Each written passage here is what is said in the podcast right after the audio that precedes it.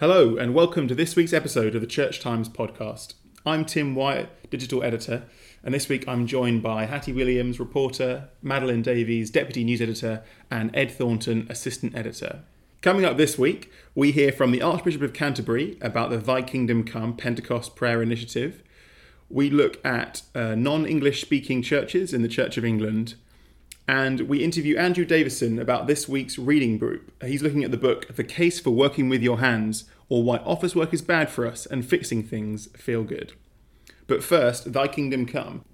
Hundreds of thousands of Christians of many denominations around the world are expected to join in the second annual Great Wave of Prayer during the 10 days between Ascension Day and Pentecost. The events of this year's Thy Kingdom Come range from vigils and worship to pilgrim walks and festivals. Hattie Williams went to Lambeth Palace to speak to Archbishop Justin Welby to hear more. How do you respond to people who say that prayer is something that Christians should be doing all the time and perhaps think that it's a bit odd that we're making quite such a big deal of it? Well, Jesus encouraged people to pray.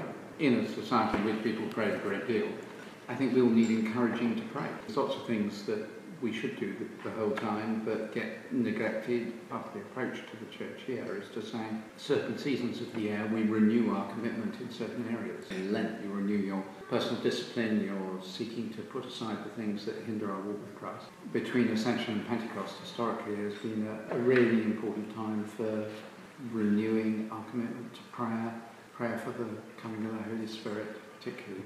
And I think it's just historically that's how the church has worked. Seasons of prayer. You wrote in your reflection on um, Thy Kingdom Come about the sort of pain and anguish and how that can be healed in some way by prayer and also mm. pull people from isolation.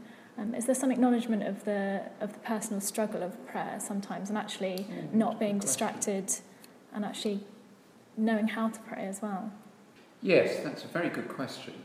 I think I want to encourage people in prayer First of all, to encourage community prayer, because part of praying as a community is we carry each other.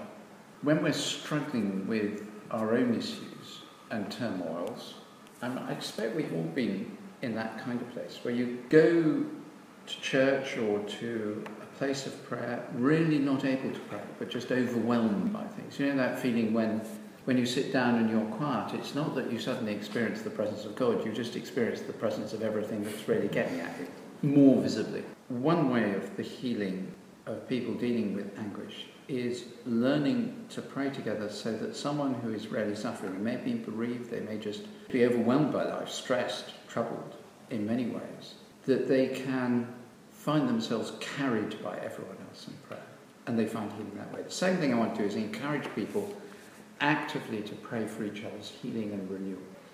We need to be, as Christian disciples, those who are aware of our moments of desolation. And those are the moments where it's not the best moment entirely to engage with the things that most overwhelm you.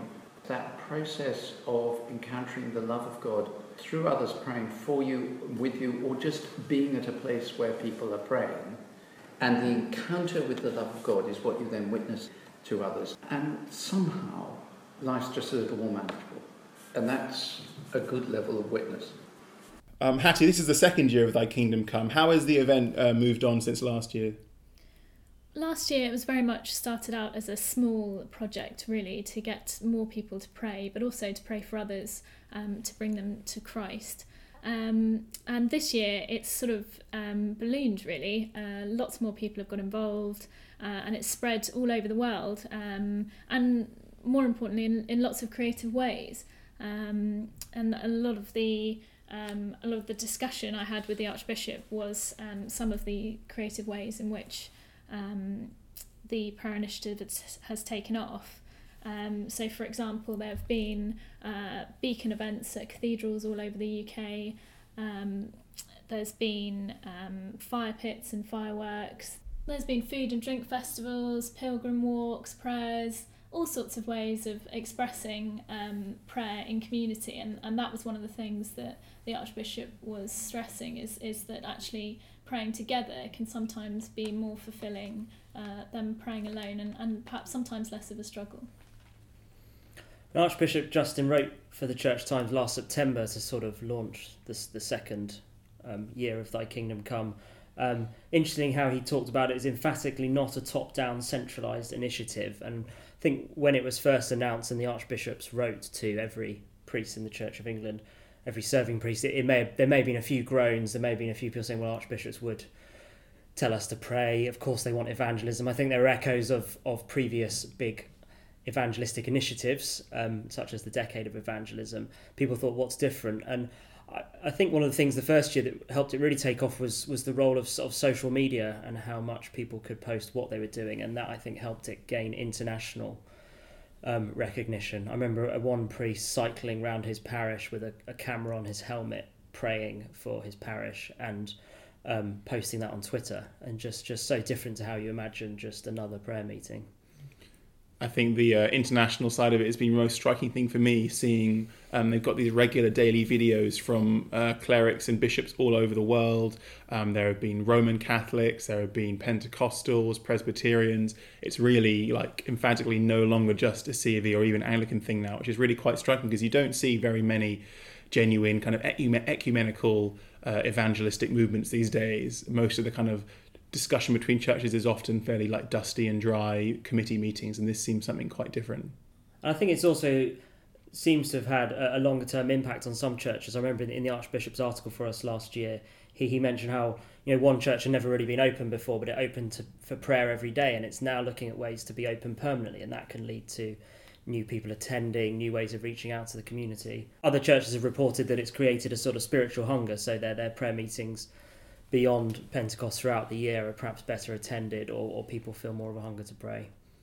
I think no one is more surprised really than the Archbishop himself and and uh, the team at Lambeth because I think initially there were um, from the sense I get is that there were sort of fewer resources and people perhaps to promote it in the way that they hoped um, to start with, but very quickly, perhaps because, as you say, of social media, it did really uh, kick off. Um, you know, a simple hashtag you know can be tracked and you know we're looking at millions of, of followers um, I think the videos which have been created specifically for this initiative have been viewed something like 3 million uh, times, which is quite significant, really, um, and that's all over all over the globe, as I say. The other thing that's interesting is how uh, corporate prayer uh, on behalf of the Church of England is really something that, that the nation still feels a need for. I mean, we talked last week about how the Bishop of Manchester had been everywhere on the news following the the bombing there, playing that kind of role as chief pastor to the city and to the region.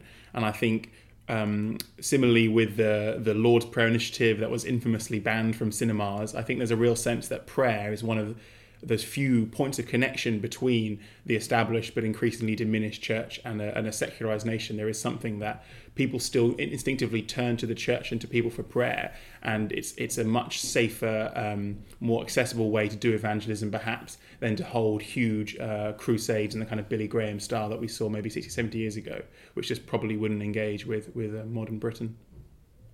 I think the fact that it's at Pentecost is significant because I think the thinking behind Thy Kingdom Come is that rather than just telling people go out and evangelize more, go and share your faith more, it's saying we all need the empowering of the Holy Spirit. So it's it's it's praying that ancient prayer, come Holy Spirit, and then kind of seeing what happens rather than saying do this course, run this event. It's saying get together to pray, and then in your particular context, see how the um, Holy Spirit works to um, empower you to share your faith.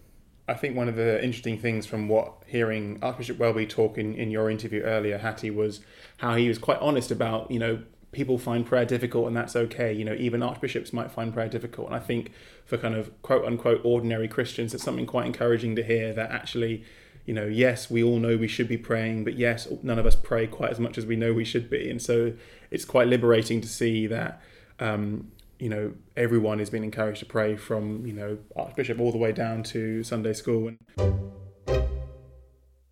of course the very first pentecost was marked by the gift of tongues to the disciples in jerusalem uh, days after jesus had left them uh, Madeline, you got a fascinating feature in, in this week's Church Times looking at the different multilingual and non English speaking congregations in the Church of England. Um, what did you find out? Yeah, so I've been speaking um, to congregations across the C of E who um, are conducting services uh, where English um, isn't the language. Um, this is a response to the fact that um, in the UK, one in eight people uh, are now born abroad. and around 8% have a language other than English as their main one. So it's really looking at how can the church reach those people to make sure that the English language isn't a barrier to those people um, becoming involved in the life of the church, um, becoming involved in its mission. Um, and some of the people I spoke to talked about um, how it could be a barrier, even if you understand English. English, so comprehension isn't the problem.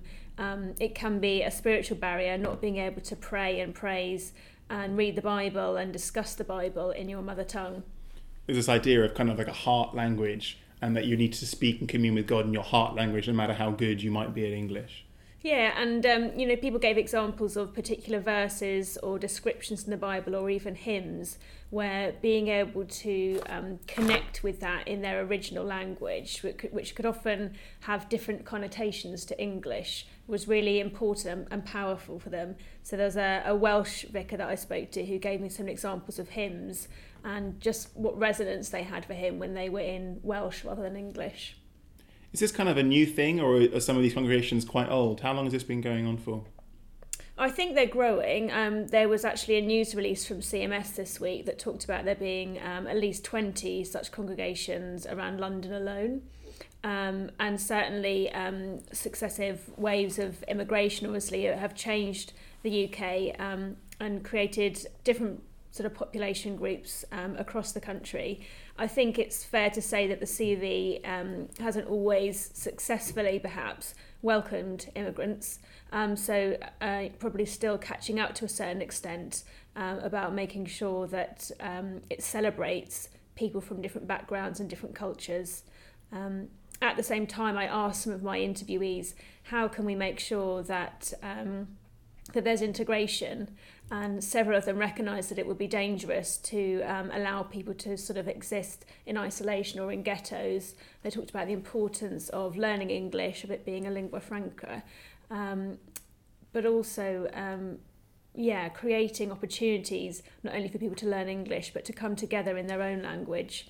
Um, there was an example um, of a Zimbabwean fellowship um, where they encouraged people to worship generally um, in, in an English speaking parish weekly, but then monthly coming together where they can speak um, in their native languages. Is there a sense that the CAV is dealing better with the kind of more recent ways of immigration than it may have done when uh, post war? I remember hearing um, some Afro Caribbean priests at a synod lament the fact that when they first arrived in kind of the immediate post war era, many many CV churches did not make them feel welcome, and hence that's why most Afro Caribbean people in Britain now worship in kind of independent Pentecostal churches. Yeah, so um, at least a couple of the priests that I spoke to um, described having experienced racism. Um, so I think it would be quite complacent to say that the CAV is perfect in that regard. Um, but certainly there seems to be um, a greater awareness of the need not just to involve people in the congregation, but to ensure that their gifts are really enabled, including possibly if they have a calling towards ordination. Um, so, for example, um, I spoke to uh, the team at St Paul's Stratford. Um, they've actually ordained two Bulgarian priests um, as a means of um, responding to the Eastern European um, immigration to the area. So, I think that's um, a real challenge for the CV to ensure that it's not just preaching to people where English isn't their first language, but actually ordaining people as well. I thought an interesting part of your piece was when it talked about the cultural differences at different congregations, um, where you say fellowship at the morning English speaking services might focus on small talk around tea and coffee, but members of the Hindi and Tamil congregations would think nothing of asking for a mobile phone number of a new acquaintance or texting late at night to request prayer. Um, and then, and then one of the priests you interviewed hopes that perhaps that some of the cultural norms might cross over into English speaking congregations. So perhaps where predominantly English congregations are much more reserved, perhaps there could be hmm. some sort of um, op- opening up. Yeah, I really wanted to ask um, how um, immigration and groups where English isn't the first language had enriched the church. So I think there's a danger that it can be seen as a barrier to be crossed mm. or some kind of issue to be resolved. And I wanted to ask people actually in what ways has that enriched the CAV um, that was a really nice example from the team in Alperton, St James's. Um, and the team vicars there gave some really good examples of ways in which they think actually the English congregation had things to learn um, from from the others that, that are involved in the church. Um, the vicar actually suggested that sometimes there's a tendency for British people who have problems um, to isolate themselves from the church and to feel ashamed about sharing their problems.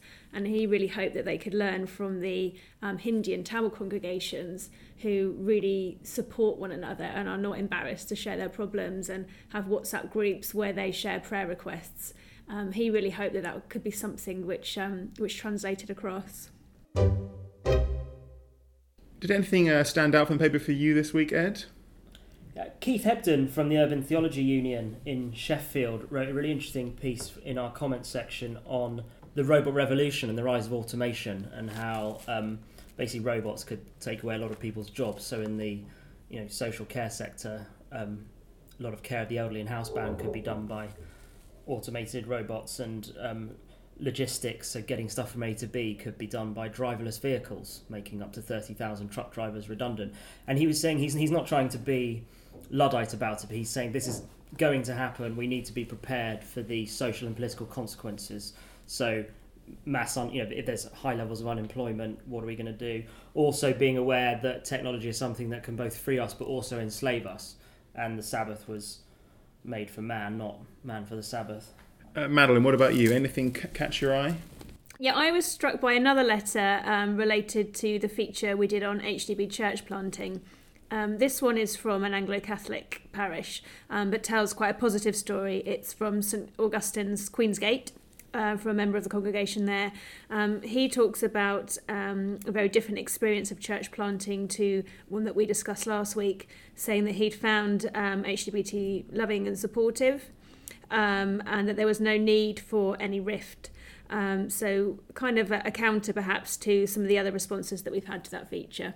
The thing that I found really interesting this week was a part of our education supplement. Um, it was a feature by Peter Foggo and his wife Alex, who are uh, headmaster and deputy headmaster of a primary school in, in Hampshire and it's basically there uh, explaining why they're quitting teaching. It's not something they ever really wanted to do. They both saw it as more than a job and a vocation, but they've decided they've decided to resign. And they talk about how they talk about how the new primary curriculum is um, dull and uninspiring, a diet of subordinating conjunctions and fronted adverbials, which um, is at the expense of creativity and developing children's questioning and critical faculties. And all those they also say, in just one small example, um, during the last month they had a SATs week um, and uh, a seven-year-old girl in in one of um, Peter Foggo's classes um, was apparently uh, repeatedly asking uh, when it would be her time to take these tests and stressing out about it. And he writes, "Why should a child of seven be fretting and worrying over these meaningless tests? Is this what I came into teaching for?" In this week's paper, this month's Reading Groups book is introduced by Andrew Davison, Starbridge Lecturer in Theology and Natural Sciences at the University of Cambridge. The book is by Matthew Crawford and it's called The Case for Working with Your Hands, or Why Office Work is Bad for Us and Fixing Things Feels Good. I spoke to Andrew about why he thought this would make an interesting choice for the Church Times reading groups. Well, I actually came across the book twice because it has a different UK and US title. Uh, and I'd come across the UK title, which is um, The Case for Working with Your Hands, and has rather a good subtitle Why Office Work is Bad for Us and Fixing Things Feels Good. I'd come across that a few years ago in some reviews in the newspapers, and then this year I've been uh, in the United States uh, as a, a, visitor, academic visitor, and a number of my friends have been talking about this book by Matthew Crawford called called uh, Shop Class as Soulcraft. And I thought, oh goodness, he's written another book. And then the more I heard about it, I thought, well, it sounds rather like the one that I'd already come across. And in fact, it has different US and UK titles. Shop Class is what used to be, I suppose, technology lessons in schools, um, learning to make things out of wood and, and fix cars and bicycles and that kind of thing. Over here in the States, it's called shop class. Well, that doesn't translate very well uh, in England, so they gave it the different title. So they're the, they're the ways that I came across it. Um, and really, it's about this man, uh, Matthew Crawford's, search for happiness and integrity, which makes it sound a little bit like uh, a cheesy Hollywood um, film, I suppose, One Man's Search for Happiness and Integrity. Uh, but actually, it's full of all sorts um, politics, ethics, history, lots of his own biography, which I'll come to in a minute. One of the great things about this book is that it works on two different levels. On the one hand, it's full of ideas from politics, ethics, history, uh, economics, but it's also just the story of this man's life, Matthew Crawford, and how he. Uh, it's a rather colourful life. He grew up in a commune and is doing all sorts of odd jobs, learning to be an electrician very early on. Uh, and then he has an academic life and seems to be successful at that. Uh, has one or two different office jobs, uh, often involving writing. Uh, he gets his PhD and then eventually is uh, lands rather a lucrative job at a Washington D.C. think tank. Uh, when he thinks he's got everything made, and he realizes that he's just desperately unhappy, that it's not um, fulfilling him at all, and that the thing he's doing in the evenings and the weekends, which is tinkering with an old motorbike, is what's really making him happy. So he throws everything uh, over, leaves his uh, job, and sets up as a, a motorbike r- repair man. Um, and that's where we get the, the title from, shop class as soul craft in the in the United States version anyway. Um, shop class being the um, the classes at school where people were taught carpentry and how to fix cars and motorbikes, bicycles, uh, that kind of thing. In fact, my own, my own father, all the way through my childhood, used to teach an evening class, um, teaching people how to fix their cars. So that's perhaps one of the reasons also that it um, it, it appealed to me. What was it about office work that he found so unfulfilling? Well, he makes the argument, and I find it convincing, that one of the things that really marks happiness is being uh, so caught up with something that you, you lose the passage of time, um, being you know, immersed in an activity, being absorbed in something, and uh, he just wasn't finding that in the in the work in a in an office. Um, partly because uh, also the particular jobs that he was doing, they were trying to be done as as quickly and as cheaply efficiently as possible. So at one stage he's writing uh, manuals, and no one's really interested in whether the manuals that he's writing for these, I think, electronic uh, items are any good or not. They've just got to get through a certain number of um, bits of writing. What is it that he finds so fulfilling about working as a mechanic? Well, one thing that certainly is really important for him is the idea of learning to be really excellent at something, um, being uh, a, a, craftsman, um, really technically able and winning the respect of other people uh, and feeling uh, proud in what he's doing. And he contrasts that with um, the way in which factory work about 100 years ago was, um, was sort of de-skilled, to use that uh, awful, awful word. Um, that uh, it was cheaper to employ people who uh, weren't necessarily experts at what they were doing, but could follow uh, instructions and uh, he thinks that really took the uh, the excellence and the contentment out of manual labour. Whereas in his case, every day brings some kind of new adventure or experiment. Someone brings in a in a motorbike, um, and he has this um, wonderful discussion of how he gets lost in the work that he's doing. He sort of um, is absorbed in what he's doing, and also a wonderful sense that it's using all of him. That he even has to learn to be able to feel how a motorbike um, is running and uh, in a very kind of tactile way. Uh, have have knowledge of, of motorbikes like that, and it really struck true to me this idea of happiness and contentment coming through those occasions where we get lost in what we're doing, really absorbed in them. Often when there's some form of making. So in my case, I think about um, being out in the garden and um, just the happiness of being able to attend to what's in front of me, and um, quite often the sense of losing the sense of time. Um, or I suppose in my case also, I feel like that when I'm when I'm writing. You write in the piece that Crawford is something of a contrarian. Could you say more about that? Well, that's one of the things that made me think that this would be quite a good book for people to study together in a book group, uh, because he's bound to provoke a lively discussion because he just doesn't sit that easily within, for instance, standard uh, political distinctions. So there's plenty here that will annoy people who are maybe more on the political left, and plenty that will annoy people who are on the more on the political right.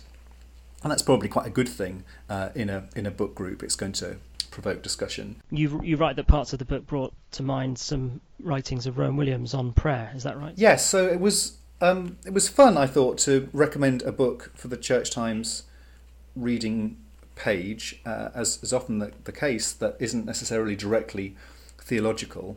Uh, but there's a lot of it that a lot in it that I think will provoke um, theological responses. I mean, anything that's to do with economics and uh, work, the way we treat people, is going to be you know theologically interesting. But the point about Rowan Williams is that Crawford makes a beautiful case for his apprenticeship as a motorbike mechanic as being an exercise in learning to attend to things, pay attention to things. And that reminded me of Rowan Williams talking about prayer as a, a form of attention and one of the things that prayer is about, and one, perhaps one of the reasons that we find prayer difficult in uh, our world today, is that we're just not used to settling, taking time, uh, and paying attention, in this case, to God, paying attention to the world and, and ourselves and our needs and the world's needs and bringing them to God. Crawford makes this beautiful point that learning to repair a motorbike was a bit like learning to draw. He thinks learning to draw is about attending to things and almost